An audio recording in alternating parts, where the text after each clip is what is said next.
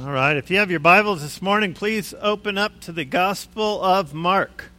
Uh, in that back one third of your Bible, I'd encourage you to open that on up. And uh, uh, we're walking through the book in the Gospel of Mark, so uh, we're excited to be in this uh, early sections of Mark, and we'll be uh, finishing out chapter one this morning.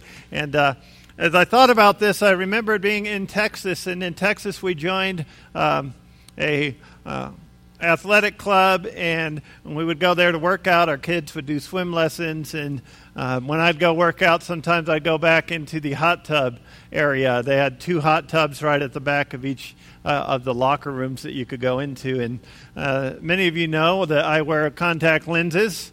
And I wear the hard lenses, not the soft ones. In fact, they're big hard lenses. And um, and if you ever get anything under a hard lens, or in there, it hurts. And you can barely open your eyes. And I was in the hot tub one day and I got something in there, a chemical, and I could not open my eyes. So I grabbed my towel and got out and, and walked in and was drying off my face, and uh, only to find out that I had walked into the women's locker room. and I knew I was in the wrong place. I had made a wrong turn. And we praise the Lord, no one was in there. Uh, when you look around, you don't see urinals and things on the wall. That's your first clue with flowers on the shelves uh, or on the counters. So I quickly got out of there. Um, could barely see. We got back to the other side, and when you when you don't see or you don't see clearly, you can end up going in the wrong direction and missing something. Now, I've had the privilege of traveling uh, to Africa two times, to Kenya, and then to uh, Namibia, which is just above South Africa. And when we uh, went to Namibia, uh, we were serving, and then we went to go up for a few days. We got to drive. I was driving on the wrong side of the road. I got to drive up uh, to a beautiful national park and go on safari for a couple of days. And uh, we were on our own on that trip, and so we knew where the watering hole was. And if you're really patient, you just sit as the sun goes down and you wait and see if animals come in where the watering holes are to get water and encounter them. But even as we drove, we knew there were animals around and out there um, that we were trying to see, but we didn't catch a ton of them. Uh, now I did catch one by accident that springed in front of my car, but uh, and I hit it, but uh, thankfully I think it survived. But we it's because I was so busy looking and trying to find animals, but I just didn't know where to look unless they were obvious.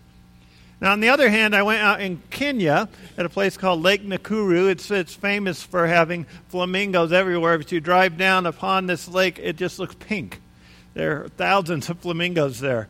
But we went with a local a guide. I mean, he lived and breathed the land. He knew every nook and cranny. And he would say, shh, quiet. We'd be rolling up in the Jeep with the top off, looking out, and he'd say, and he'd point off uh, about 500 yards away, there's something over there. And I'm like, what? It's just tall grasslands. But sure enough, as we approached, uh, he, he would say, he would know that there, there were lion, lions. He saw their ears. They were just lying in the brush. We got to pull up as close as me to this first row of chairs and see these lions in the wild. Uh, he, he would see things and point them out and say, Hold on, coming out from over there. And he would recognize it. It was amazing because he knew all the land. It was in his blood, it flowed through him. He was able to point things out. And so we didn't miss much there. And I think that for us as, as believers, we can walk through and we can often miss the kingdom of God at work. And if we're, we're not in the right place with Jesus or right in a place of communion with Him, if we're not looking in the right place, we can miss where God is at work. And as you think about the people of Israel, they had waited for thousands of years and now hundreds of years of silence in between the Old Testament and the New, and they've been waiting for the Messiah, and here He is in front of them, and they're missing it. And that's what we're going to see today uh, throughout these different parts of this story is that the kingdom of God is near, but we could miss it if we don't know uh, what we're looking for. And so it's always a mystery if my clicker gets to work on a Sunday morning, but there we go. Um, but what eyes do you see the world with is going to be our question that we look at this morning. What eyes do you see the world with, and do you know how to recognize the work of God's kingdom? all around us. Um, and as we look at that, I want you to be thinking this morning of how do and how do we recognize the kingdom of God? What, what are some things that give us kingdom eyes? And as I look at this, we're going to actually take a pretty large chunk of Scripture, but I like to do that occasionally uh, to show you the flow, but also to help you to get to see why I believe God inspired these passages, these stories to be placed back to back to back. And so we left off with the baptism of Jesus. And Mark is very interesting because he's very brief and to the point in his modern or his uh, old time blog here. And the, the temptation of Jesus really, it gets two verses here in verse 12 and 13. The Spirit immediately drove him out into the wilderness, and he was in the wilderness 40 days being tempted by Satan. And he was with the wild animals, and the angels were ministering to him. And then immediately it goes um, to verse 14, it says, Now after John was arrested, Jesus came into Galilee proclaiming the gospel. The time is fulfilled, and the kingdom of God is at hand. Repent and believe the gospel. And then in verses 16 through 20, we're going to cover those in a couple of weeks when we look at all of the ways Jesus called people to follow him. Uh, he began to call his first disciples. And then in verse 21, uh, they went into Capernaum, and immediately on the Sabbath, he entered the synagogue and was teaching. And they were astonished at his teaching, for he taught them as one who had authority, and not as the scribes. And immediately uh, there was in their synagogue a man with an unclean spirit, and he cried out, What have you to do with us, Jesus of Nazareth? Have you come to destroy us? I know who you are, the Holy One of God. Jesus rebuked him. Be silent and come out of him. And the unclean spirit convulsed him, and crying out with a loud voice came out of him. And they were all amazed, so that they questioned among themselves, What is this? A new teaching with authority. He commanded even the unclean spirits, and they obey him. And at once uh, his fame spread and everywhere throughout all the surrounding of, region of Galilee. Then immediately he left the synagogue and entered the house of Simon and Andrew with James and John. Now, Simon's mother in law, uh, Simon is also Peter, as you know, Jesus calls him Cephas, uh, Peter. And uh, it says, immediately they took, uh, ho- they took him, told him about her. And he came and he took her by the hand and lifted her up. And her fever left her, and she began to serve them. That evening at sundown, they brought to him all who were sick and oppressed by demons, and the whole city was gathered together at the door. He healed many who were sick with various diseases and cast out many demons. Uh, and then, uh, rising very early in the morning, while it was still dark, he departed and went out to a desolate place, and there he prayed. And Simon and those who were with him searched for him, and they found him and said to him, Everyone is looking for you. And he said to them, Let us go on to the next towns, that I may preach there also. And he went throughout Galilee, preaching in their synagogues and casting out demons. And then it closes with a story of a leper that came to him, and he healed the leper and um, commanded him not to talk about him. But the leper, of course, was so excited, he went out and talked freely about what the Lord had done. So, the first thing we see in this section is Jesus is tempted. And we know from the other Gospels that uh, Satan tempted him. Uh, he tempted him with food, uh, with powers, uh, with uh, ruling over the earth, with throw yourself off of this ledge and let the angels rescue you. And in each temptation, Jesus responded with Scripture. You see, the first thing kingdom eyes uh, need to recognize is false hope false hope. Satan presented Jesus with false hope. Uh, he presented him with false power, with lies about what is good in this world, and tried to tempt Jesus to take that bait. He does the same with us today. Tries to tell us the things of this world are better than the things of the Lord. Uh, to hold on to the temporary instead of looking towards the eternal, to put ourselves first instead of the Lord and others. And so uh, we need to recognize the false hopes of this world, and the only way we can do that is to understand the true hope of Jesus Christ and who he is.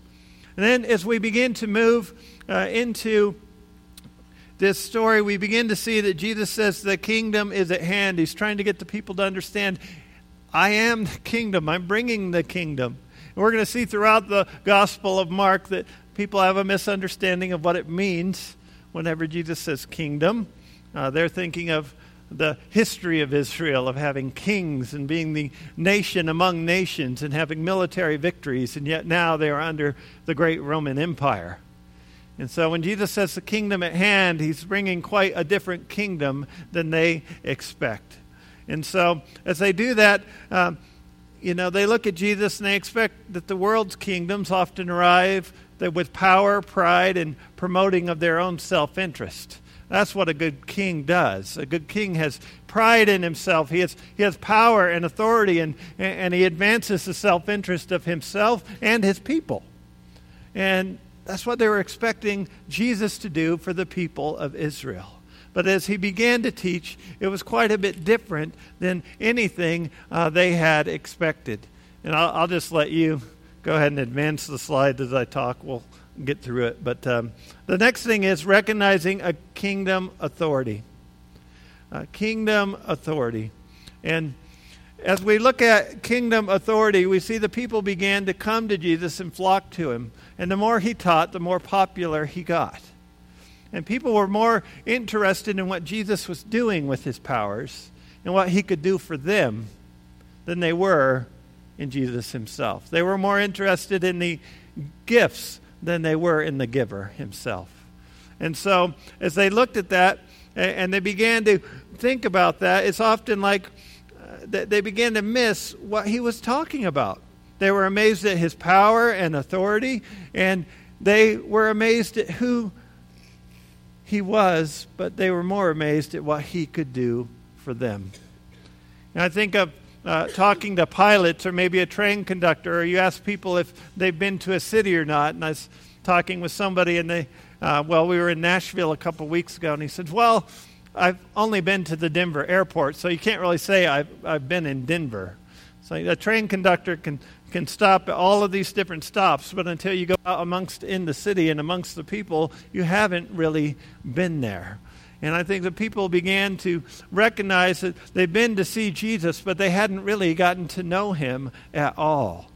And as he began to teach, he came with this kingdom authority. Uh, authority is the idea of having full rights. It's a, the idea of jurisdiction. You're in authority over an area. You have a state of control, this ability to govern, this might. And uh, often we like to put authority in an office or with a position or a title with that authority. And so, in this society, if you were going to teach, especially if you're teaching from the Torah, the law, the prophets, then you would have been known to have followed somebody with authority, some sort of rabbi who taught you. But the people who knew Jesus knew he was a carpenter. He had never followed a rabbi. He shouldn't speak with such confidence and understanding of the scriptures. And as they began to look at him, they, they saw these different ways of authority coming out in his life. And uh, we easily see this as he comes in and they say they were astonished at his teaching. Uh, they were astonished at um, the authority which he had which was different, even different from the scribes. But then, from there, not only does his teaching have authority, but he spoke to these demons, and they came out of people immediately. They had not seen that type of authority where the demons even shuddered at him, and he would just say a word. And the relative, the friend, the person who they'd prayed for and hoped for and just longed to be healed was suddenly healed people with sickness would come to his door and they would just line up and, and they were getting healed and walking away changed. The earth had never seen this type of authority before. And so, if we're going to recognize the kingdom, we have to recognize the one with authority. And I think one of the other things you recognize as you look at verse after verse and these stories begin to stack up on one another of Jesus doing this, his authority was consistent. Uh, one of the great tests of a prophet or if somebody is for real is if they're consistent not only in their teaching but in their authority over demons. And yet, Jesus' authority and his power was consistent throughout his ministry. He was able to accomplish these things whenever he willed to. There's nothing in the world that's beyond Jesus' authority. There's nothing that is beyond his ability, nothing that is beyond his control. And so I wonder this morning do you have your hope and your trust and your sight on the kingdom's authority, not on your own? We like to take control of our own lives, and yet Jesus is the one with authority in this world. Uh, the hardest problems that we face, the hardest struggles that we deal with, Jesus is the one we can trust. He's walked through them, He's been tempted, He's withstood it. Jesus has the authority. Does He have that authority in your heart and in your life? Or do we just come to Him because of what we hope He can do for us instead of because of who He is? You know, often our, our picture of someone who's in authority is somebody who does a good job of delegating. Uh, if it's a king, they sit on their throne and say, You go and take care of this, you take care of this. And um, Rachel and I watched some shows on just the, the British monarchy and, and that kingdom and how uh, they would come and, and I mean, they're talking, and they just there's people there putting clothes on for them, and uh, the queen enters the room. Everybody must stand. Nobody can sit until the queen sits. Uh, and they any decision that comes through, they have to wait and see what the queen says. And uh, we often think of authority like that, and yet Jesus, as we're going to see, takes authority and turns it upside down. He comes and he begins to serve people and his priorities are different than what we'd expect. He doesn't call, uh, you come here to me, you go and do this. Uh, you, you come over here, you need to serve me in this way. He's out amongst the people serving them, and his priorities shift. And they're quite a bit different than somebody who you might see has authority. You know, I don't know how you respond when ministry opportunities or things pop up in your life, but our world often tells us you are your own authority and you deserve a break. You deserve some me time. Uh, you deserve uh, to have control of your own schedule. And yet, Jesus recognized kingdom priorities. I mean, he had been out ministering and serving, and he goes home for a meal and some rest, and they're standing at his door, clamoring, just wanting to see him. Do we see him say, go away for two hours and then come back? No, he stands there and ministers so much that he often misses meals, he misses rest. And so his priorities were always God's priorities. And I think we can proclaim this value as a church. We say we have open handed love, open hearted love for others. Well, are we open and do we hold loosely our most limited and precious resource, which is our time? Do we allow ourselves to be inconvenienced? well, I tell you, God's timing is always perfect, it's never inconvenient. And so, are we willing to give of our time to people? That's one of the greatest ways we can show love and demonstrate love, is allowing our schedules to be interrupted by ministry opportunities. How do we recognize those? That's something we're going to look at here in a moment. How do we know when to take that moment? It's interesting to me as we look throughout these verses is to look at and, and think about who Jesus ministered to here.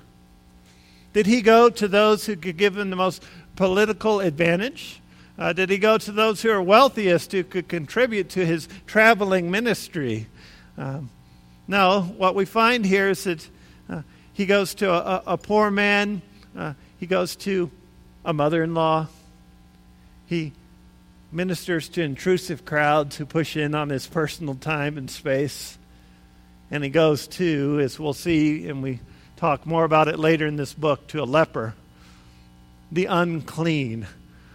Uh, you would walk as far away as you could if you saw a leper so that you wouldn't be harmed or stained or be ceremonially, ceremonially unclean, and yet he goes up and he, he touches the leper. He brought the kingdom to the least of these, didn't he? Uh, he brought his power to the powerless. He brought his love to the masses and to those who were marginalized in society. And he allowed common persons just to come up to his door, even though he had an authority like they had never, ever seen before.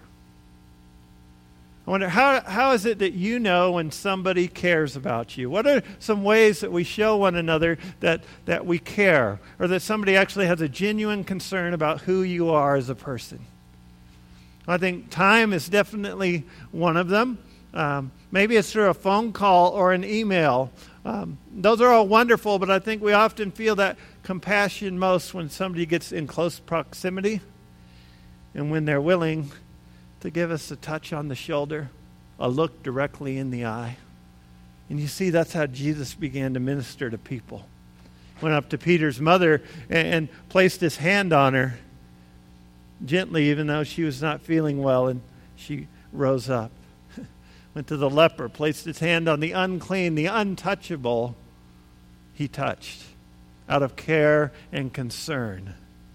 Jesus did that, and I remember uh, being in the Dominican Republic, and we went to a place called Smiling Faces. And uh, in that society, especially outside of the big city, it's a big difference. You, you can be in this modern mall and then go a mile away and be in a third world state where the, the little digs in the road or the sewer, and there's no running water, no electricity.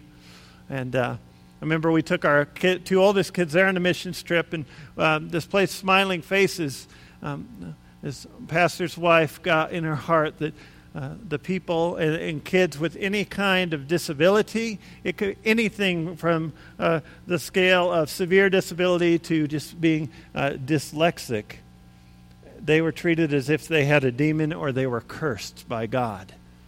Um, they were wanted to be unseen. They were pushed away in that culture. And when we went and we were able to sit and talk with them and give them hugs and play with them and kids play with them, uh, they knew that we cared.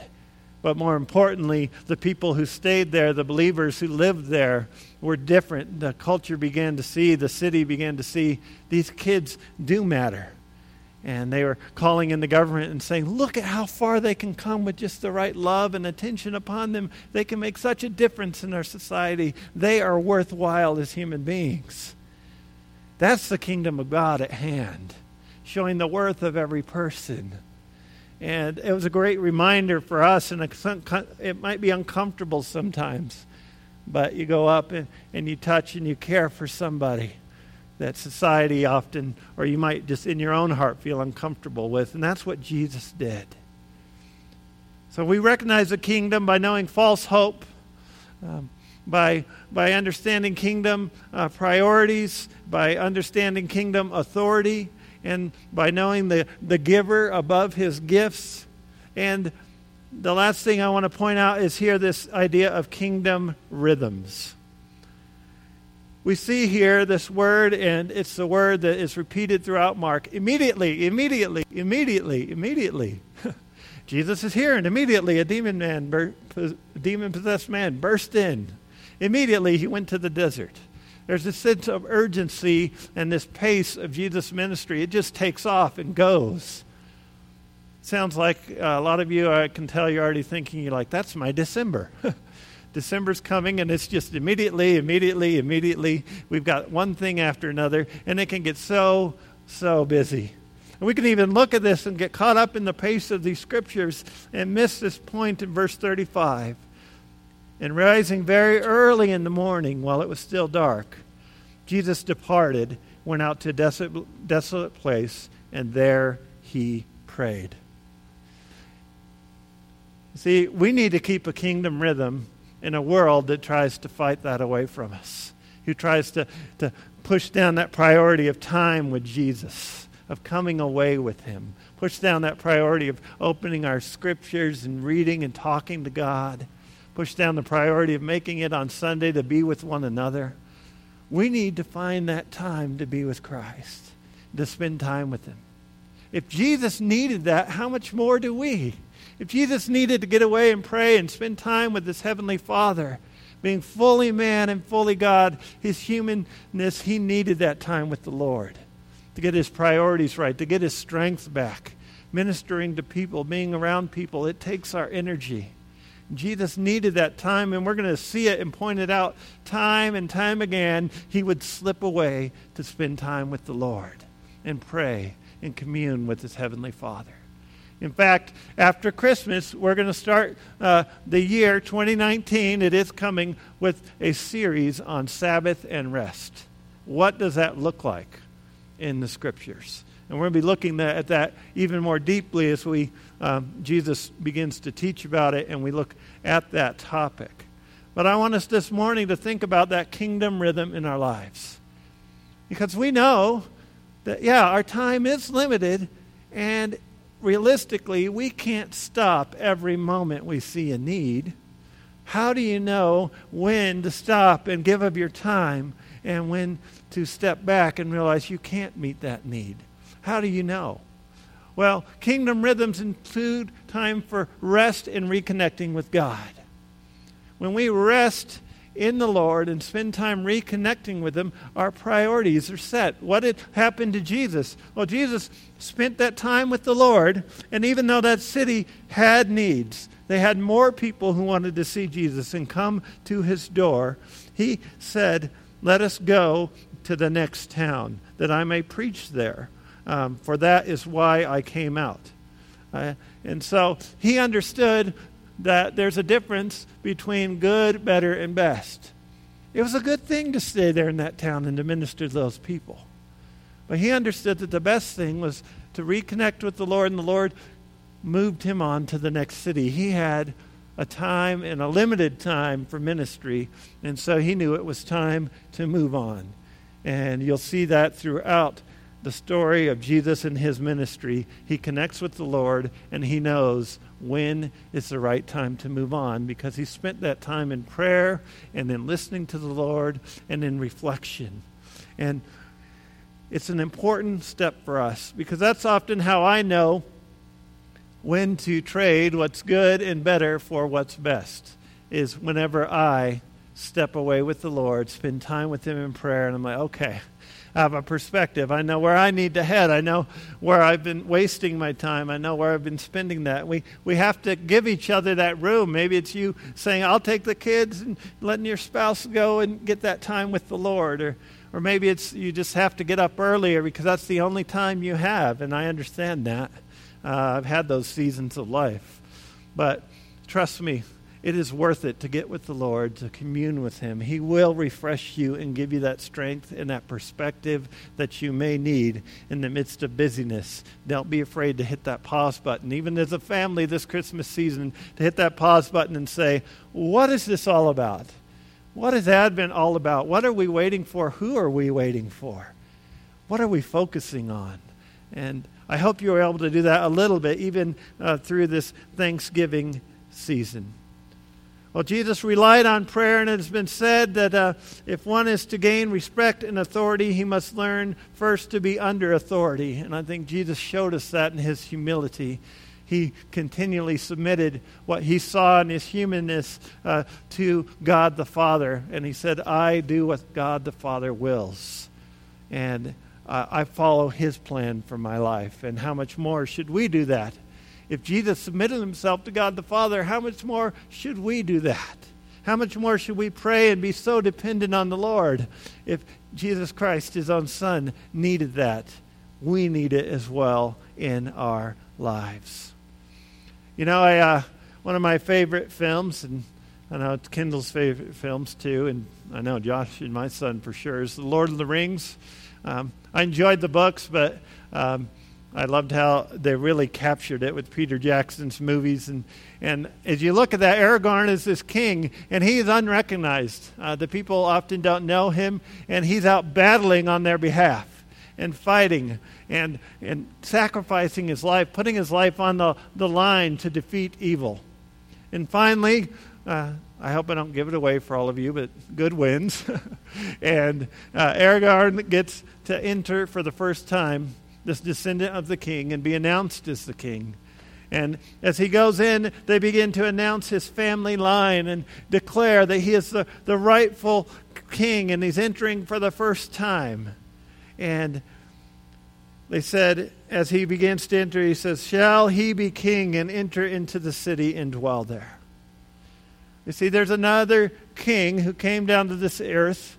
He dwelled in obscurity as a carpenter, he was unheralded unheralded. He was humbly serving the people. Um, that he had every right to have authority over us. And yet he set that aside. He had every right to scold us for our sinful choices, for ignoring him, for missing the point of the kingdom at hand.